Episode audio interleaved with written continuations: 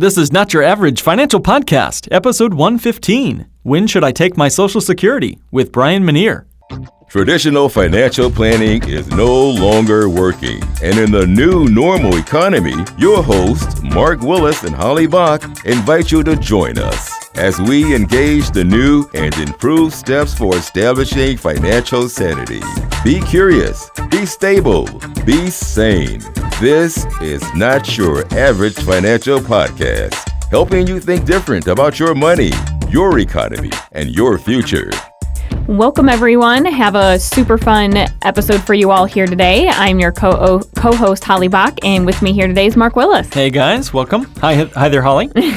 Perfect. Well, um, we have an episode here we wanted to go over with you all in regards to, wanted to bring on a special guest that knows even more about this topic than we do, um, and that is Social Security, um, if you didn't already read the title. Mm-hmm. Um, and so, wanted to dive into this episode and hopefully give you guys even more um, insight and value in this area. I know we've done episodes on it in the past, but um, we have a new guest for you, which will hopefully kind of have like new things to say, new mm-hmm. insights, new information um, for you all, especially those um, of our listeners that are kind of nearing that time or in that time already, just trying to figure out Social Security and best things to do. Hopefully, this will be valuable for you. Um, our guest today is Brian Minier. And so, uh, Mark, why don't you just share a little bit about uh, Brian, who he is, and, and why he has um, such awesome yeah. information to share with us. Totally. Today. Yeah, absolutely. I mean, some of us have Roth IRAs, some of us have 401ks, some of us have bank on yourself type whole life policies all of us, if they're in the United States, are participating in the Social Security system. Virtually all of us, right? Mm-hmm. So this is going to be crucial and important to your financial future. Uh, Brian Minier is a certified financial fiduciary with over 10 years of experience in insurance and financial services. He has an MBA in from Malone University and a Bachelor of Science in Marketing from the University of Akron. Brian is a uh, Bank on Yourself authorized advisor and assists his clients uh, with many areas of retirement planning and investments. He does specialize in helping seniors plan for retirement and develop smart Social Security strategies, uh, and also provides financial advice and guidance to help individuals weather both good storm, uh, good times and also bad storms in their financial market. Uh, Brian's particular expertise lies in customized Social Security planning, designing personalized retirement plans to help his clients achieve their individual retirement goals, and income and distribution planning, which uh, I think is super important, and I think Brian would agree is one of the more neglected areas of most traditional financial planners and advisors. So, with all that, I won't make you guys wait any longer. Welcome, Brian, to the show. Brian, welcome to the show. Mark, thank you so much. I am honored to, to be a part of your show. Give us a bit of background on your area of interest and expertise in the financial universe. Uh, you have some specific focuses that I think folks need to know about. So I've been in the financial services and insurance industry for, for most of my career. But as far as getting specifically into financial planning and, and doing that, what I have found over time is, is I've gathered a niche to help people plan for retirement and specifically helping them with social security planning. And that's where you are today. So tell us, you you do some workshops on Social Security and enlightening and uh, educating Americans on this maze of benefits that most of us don't really even know about. Um, can you tell me that story that you were sharing with me a minute before our recording, where you actually helped someone in a workshop discover money that they were just walking right past in the way of their their uh, Social Security benefits. Oh yeah, this was a really cool story. So I, I, do these workshops and I teach these seminars specifically about Social Security. We feel like that is just a huge need because so many people don't understand it. And so as I'm teaching the class, uh, during a break, I was talking to one of the couples that was sitting in the class. And what I realized was his wife had already filed for Social Security. I realized that he was still working. He had a really good paying job. He was president of, of this construction company and he was past full retirement age, but he didn't want to take his benefits because he wanted to let his Social Security benefits accrue and get the delayed credits. And because of when he was born, and through a conversation that I've had with him, we were able to determine that he would be able to go ahead and take a spousal benefit based on his wife's benefit and still allow his benefit to continue to accrue until 70. So basically, what that meant was between now, he's 67, and between now and by the time that he's 70, he's going to be able to collect an extra $700 a month in addition to his wife's benefit. Because basically, he's going to get half of his wife's benefit. And because he doesn't want to take his own benefit now, he's going to let his regular benefit get those delayed credits until age 70, which is going to be much higher than what you get if he collect them now. But he's able to get that extra $700 a month based on when he was born, based on the current Social Security rules, and he had no idea that he was going to get that. So he was pretty pumped just in the the class alone that he was going to be able to get some additional income. So he's now getting paid seven hundred dollars a month because he decided to educate himself. I think that should be a lesson for all of us. that's exactly that's exactly right. Okay, so Social Security. Um, some people would say there's nothing secure about it, but that might not be so true, right? So tell us a little bit about uh, Social Security. Could it possibly become insolvent? I mean, there was some threats of that last year. Tell us a little bit about the reality of the Social Security benefit system. That's such a good question because so many people, when I teach these classes, I, I, ask the question, how many of you are fearful if you haven't started receiving benefits that you're not going to receive these benefits? And usually about half the hands go up. And then I say, well, the rest of you just aren't telling the truth.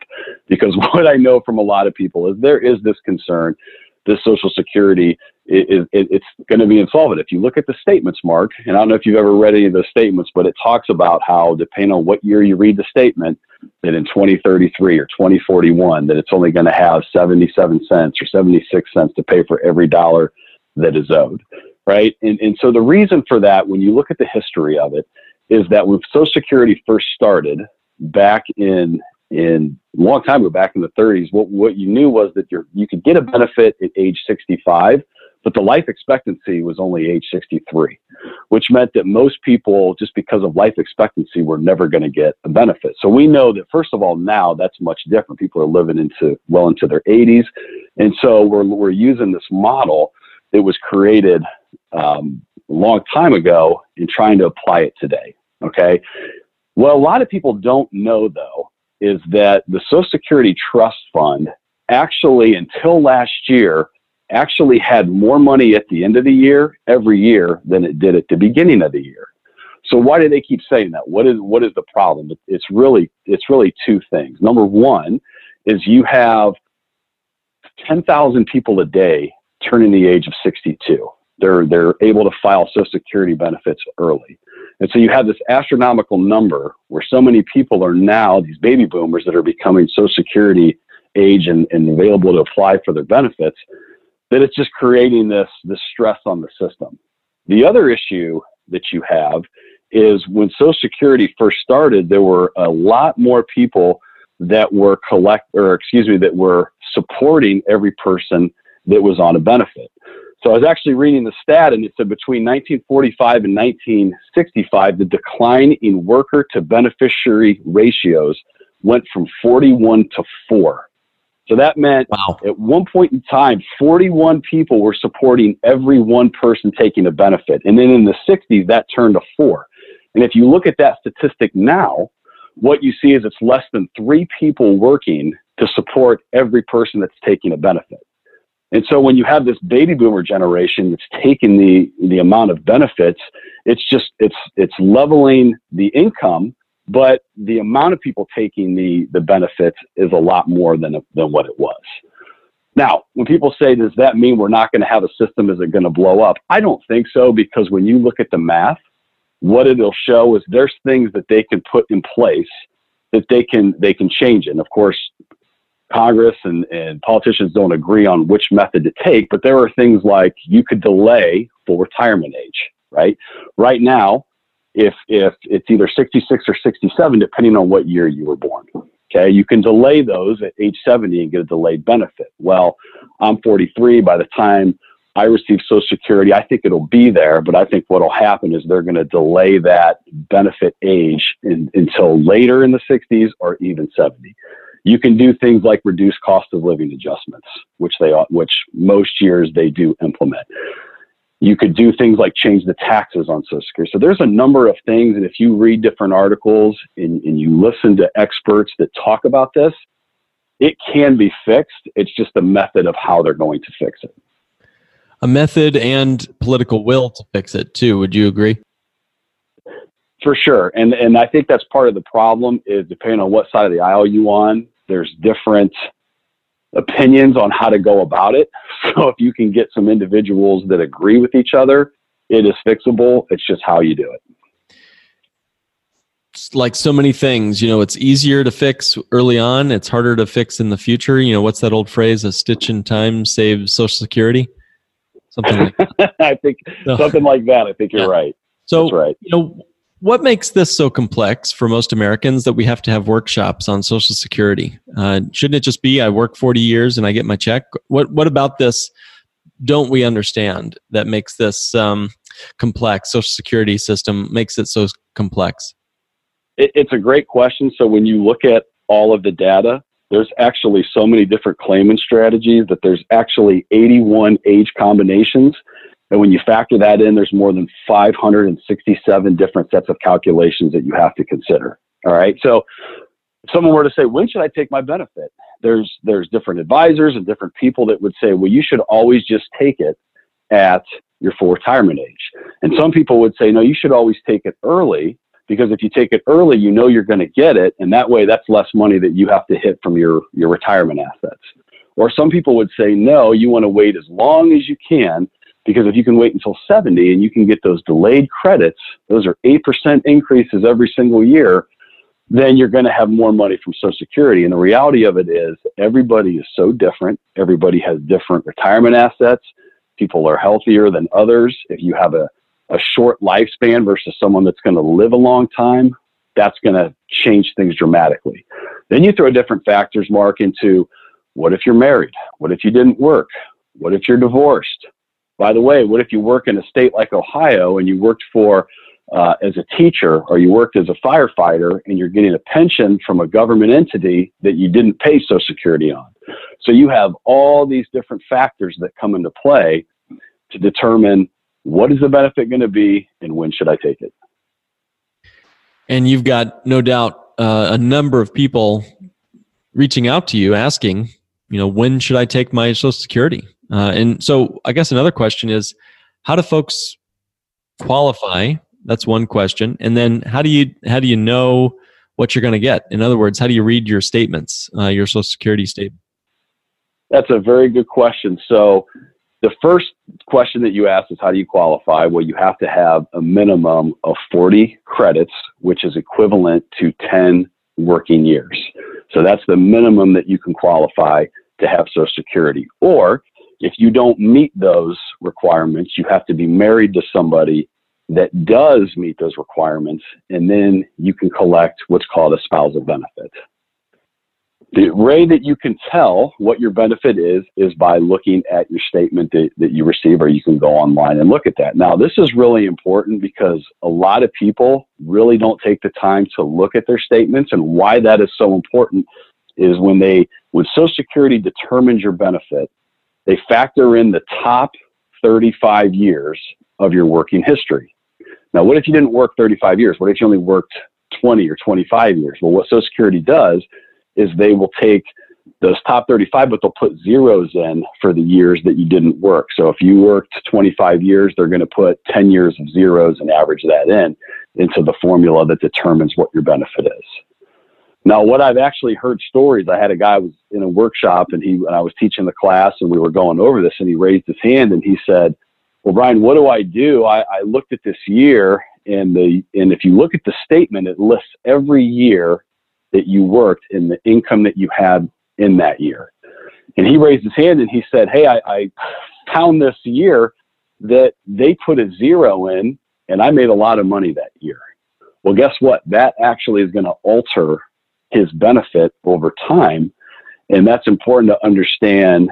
Are they making those calculations correct? Because I have heard, unfortunately, stories where Social Security got that wrong and the person was getting or was going to get a lesser benefit than they should have just because the year, uh, one of the years or two of the years was incorrect on their statement. So reading those statements, extremely important to make sure that those are accurate. Is there somewhere where I can just go and see when I'm at full retirement age, here's how much per month I'm going to get? Yeah, so I mean, you can do it now. You don't even have to wait until full retirement age. You can go and, and and even if you're younger, I would I would suggest that you do this. Is just create an account online. Uh, just go to ssa.gov and create that account, and then you can. It'll tell you if as you're working now, and, and if you continue to to work at the pace that you're working right now, what your benefit is going to be. And when you look at the statement, what you see at the top in, in, the paper statement is you see three numbers. You see if I take it early at 62, you see what you're going to get at full retirement age. That's called a PIA or primary insurance amount. Or you're going to show it's going to show you what you're going to get if you wait till age 70. Fantastic. Okay, very good. Um, are there better or worse ways to file? You know, if I need to claim my money early, what do I need to be aware of there? What am I missing, or what what risks am I taking if I wait too long, or if I claim earlier? we might not be able to know exactly when we're going to need to take that money to get the most benefit, but just sort of talk us through the decision process for when to ask for our Social Security benefit.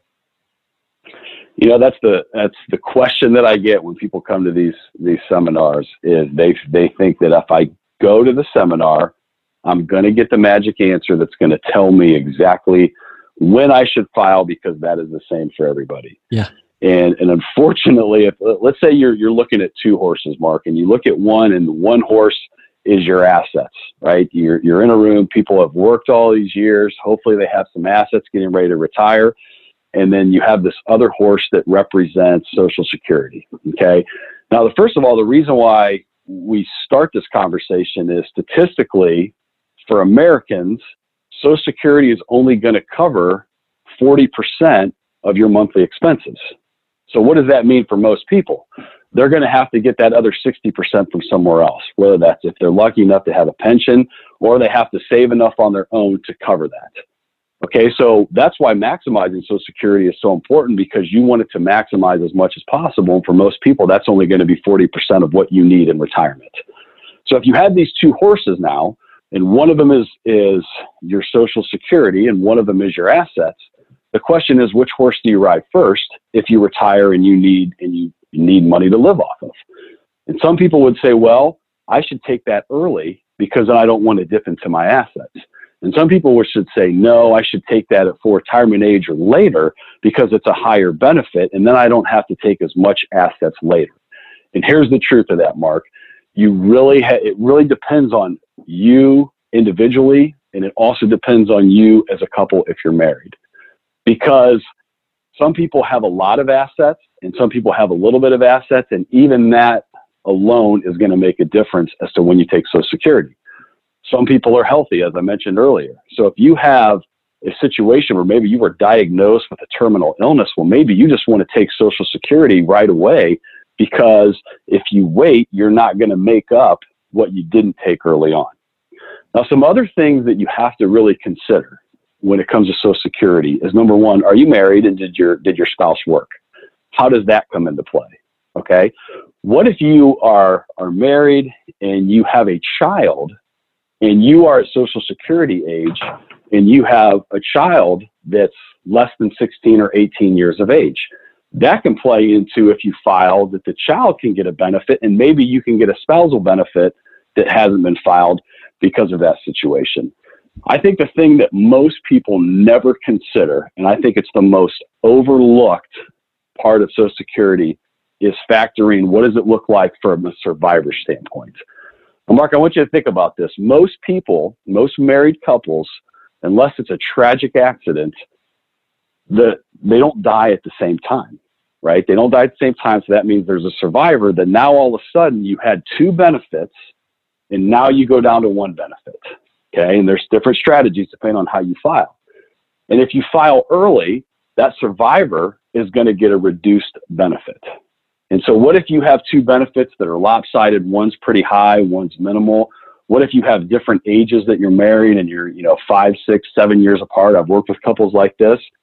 When you file is so crucial for the survivor. And statistically, men usually pass before their wives. And so that is really important to plan for the surviving spouse. And it's an area where I feel that most people don't even talk about it. And I think it's so crucial that you do. So all these factors come into play when you're trying to figure out when and how you should file for your Social Security benefit.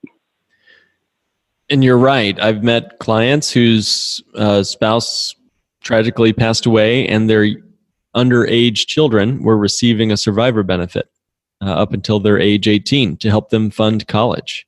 Most folks don't realize that that's even a possibility. For sure. For what sure. now we've talked about how to claim and you know when to file, and again, it is a murky soup of options for sure, and it comes down to each person's circumstance. Let's fast forward to a day where we're getting our Social Security money. Tell tell us some creative financial strategies you've used uh, to put that money to best use. Is everyone just taking their Social Security benefit and paying groceries or buying groceries, or are there other more creative ways you can put that money to work? That's a great question, and for some people, the answer is yes. Uh, just with their situation, they're they're taking their benefit and and they're buying groceries or they're they're paying their their prescriptions. But there are some interesting things that you can that you can do. So, for example, Social Security is taxed based on what is called the provisional income statement or the provisional income, and there's a bunch of things that you add in there that are going to determine how much of your taxes are paid federally on your Social Security benefits.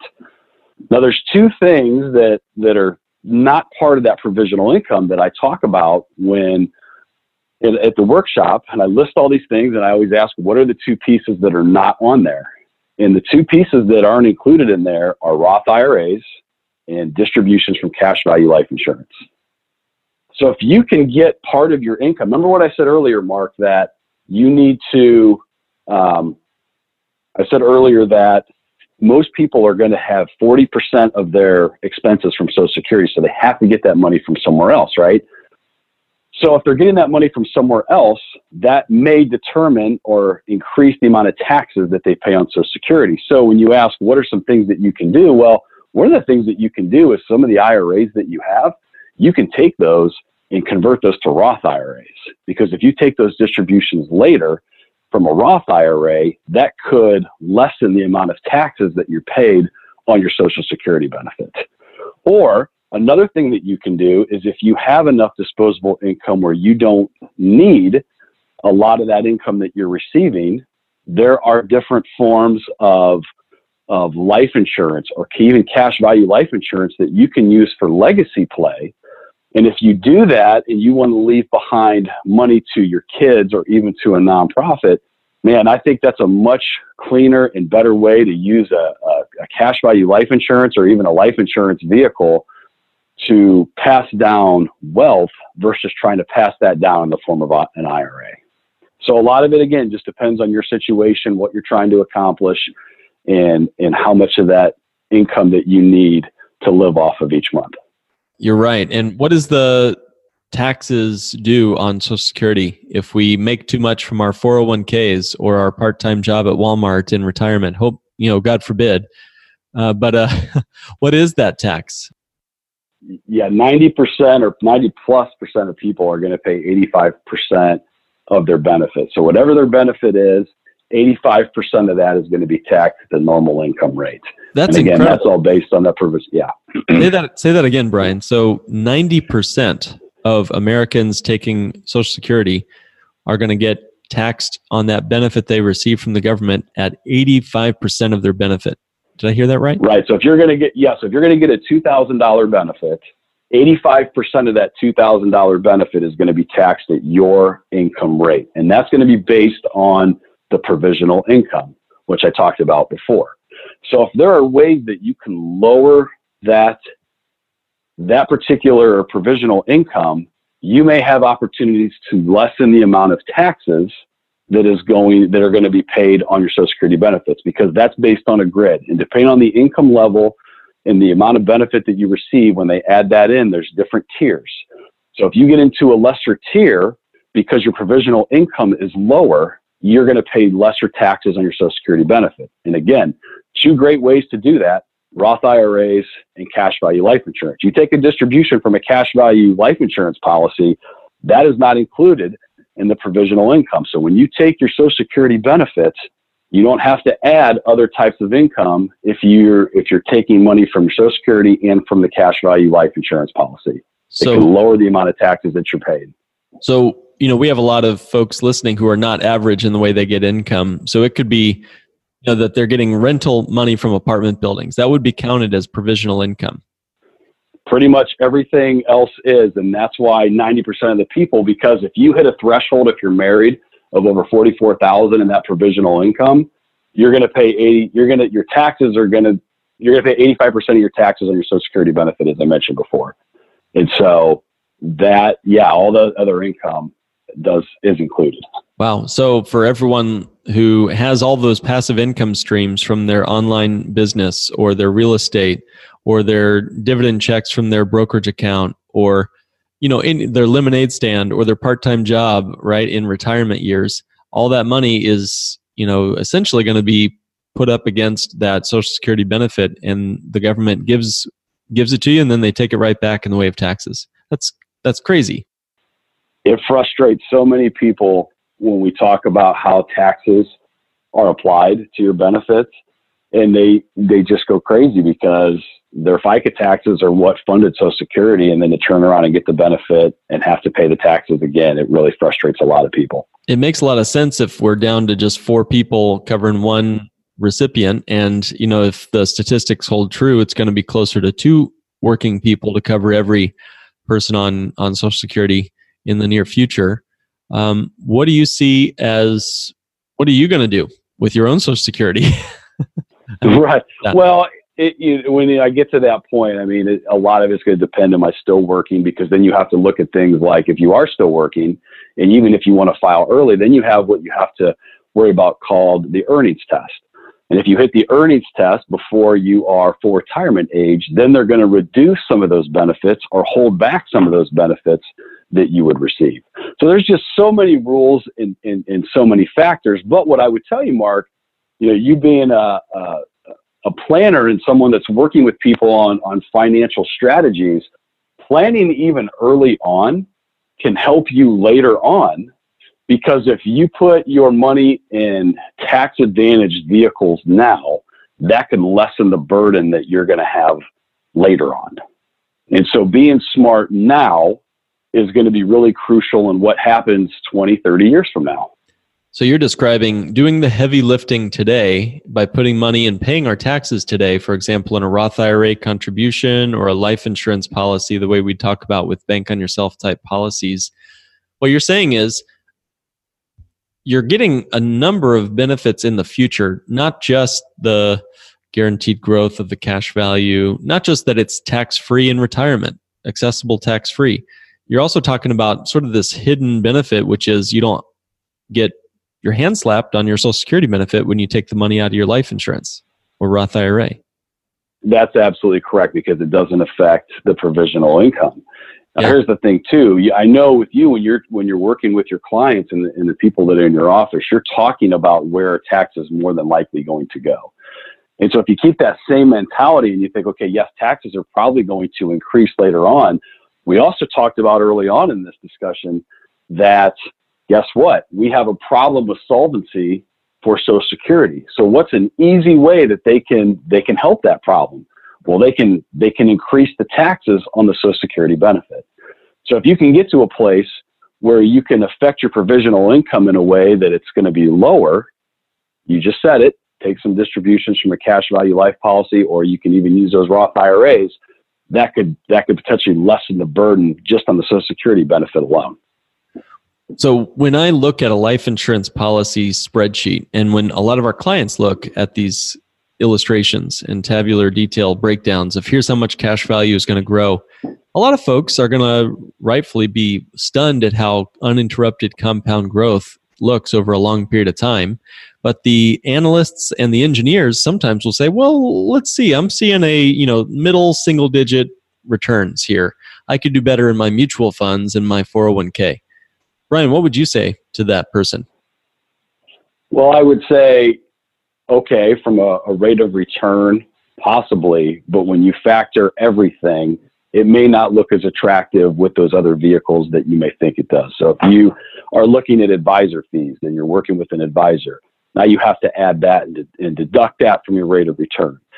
Taxes is a big thing, and I know you talk about this a lot. But when you look at taxes and you know that those distributions from that policy are going to be tax free or your Roth IRAs are tax free, guess what? Not only does it matter with those distributions, but that could have an impact on your Social Security benefit as well. And it's more predictable. Wow. And, and we have to, so we have to factor in the price of taxing our Social Security into the rate of return of our 401k. Absolutely. Wow. That's tremendous.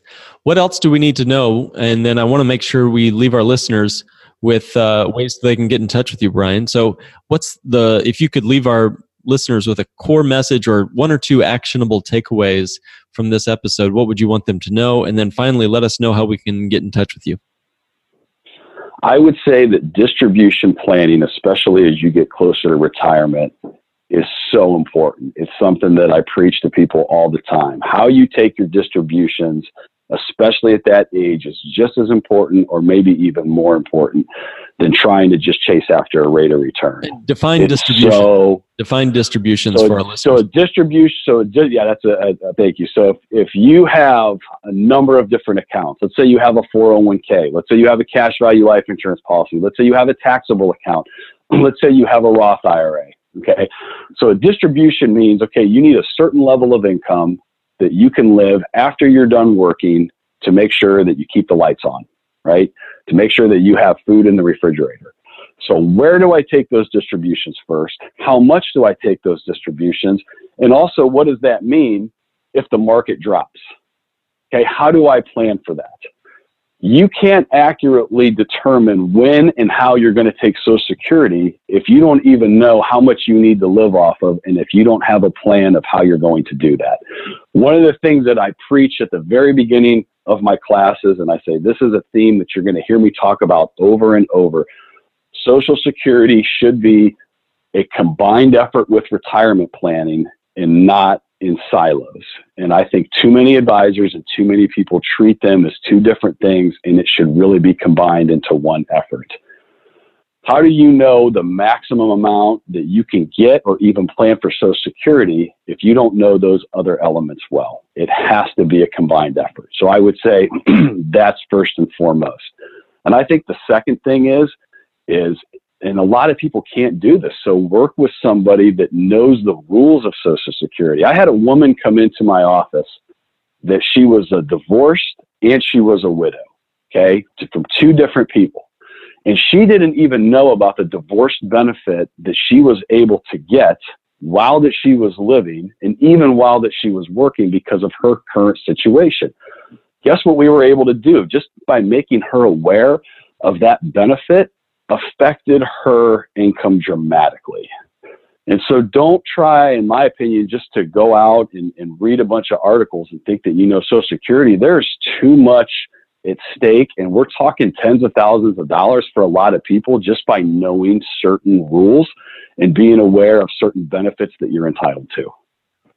Sure. I mean, if you knew you could delay your credits and get an 8% a year increase in your income between your full retirement age and age 70 that'd be worth knowing about if nothing else. So fantastic. Brian um, tell, uh, tell us a little bit about where we can learn more uh, and if you've got a way for folks to reach out to you if they'd like to discuss this further with you. Yeah thanks mark. So if somebody has a question on social security and they're trying to figure out okay when do i take this? I'm getting close to retirement. I'm in that range. Maybe i'm i'm approaching 62 or i'm 62 and i'm trying to think of man, should I get take this now while I can get it? Or, you know, I hear about these 8% delayed credits. That's pretty compelling too. Should I wait? Feel free to reach out. Uh, you can reach directly at our office at Keystone Financial Group. Number is 614 300 9501 and and you can schedule with the person that answers the phone um, have them have them set up a time with me if you are listening to this this uh, discussion today and, and you want to reach out, I'd be happy to even run a free break even analysis for you. Meaning, if you file a certain time period, and you want to know, okay, well, how long do I have to live to, to make up for the years that I didn't receive a benefit? I'd be happy to run that for you and just give you some information on, on what that looks like for your situation.